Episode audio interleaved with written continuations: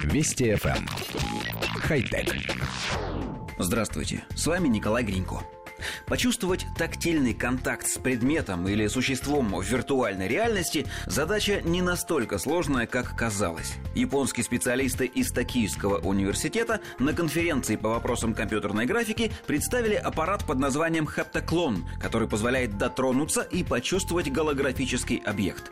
Суть технологии в том, что два пользователя, у которых одинаковые аппараты, смогут отправлять друг другу голографические изображения, имитирующие прикосновения. Работа устройства основана на технологии Kinect для захвата движений в реальном времени и четырех ультразвуковых матрицах, создающих ультразвуковое лучевое давление. Благодаря этому и создается ощущение реальности виртуального прикосновения. Пока хептоклон не поступил в продажу из-за сложной конструкции. В частности, использование в устройстве ультразвука может вызвать серьезные осложнения в здоровье человека, если параметры будут неверно установлены. Кроме того, стоимость аппарата весьма высока из-за используемых комплектующих и сложности сборки, но разработчики планируют найти решения, которые бы позволили сделать хептоклон более доступным для широкой публики. Коллектив редакции нашей программы внимательно следит за разработками в области передачи тактильных ощущений.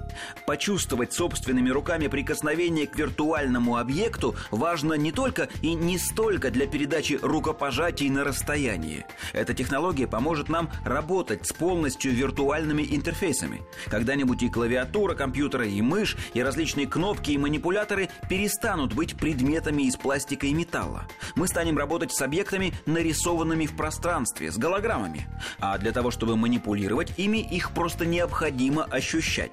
И если нажимать на несуществующие в реальности кнопки, нарисованные на твердом экране смартфона, мы уже привыкли, то когда эти самые кнопки будут висеть в воздухе, нам придется туго. Хотя... Вести FM. Эм. Хай-тек.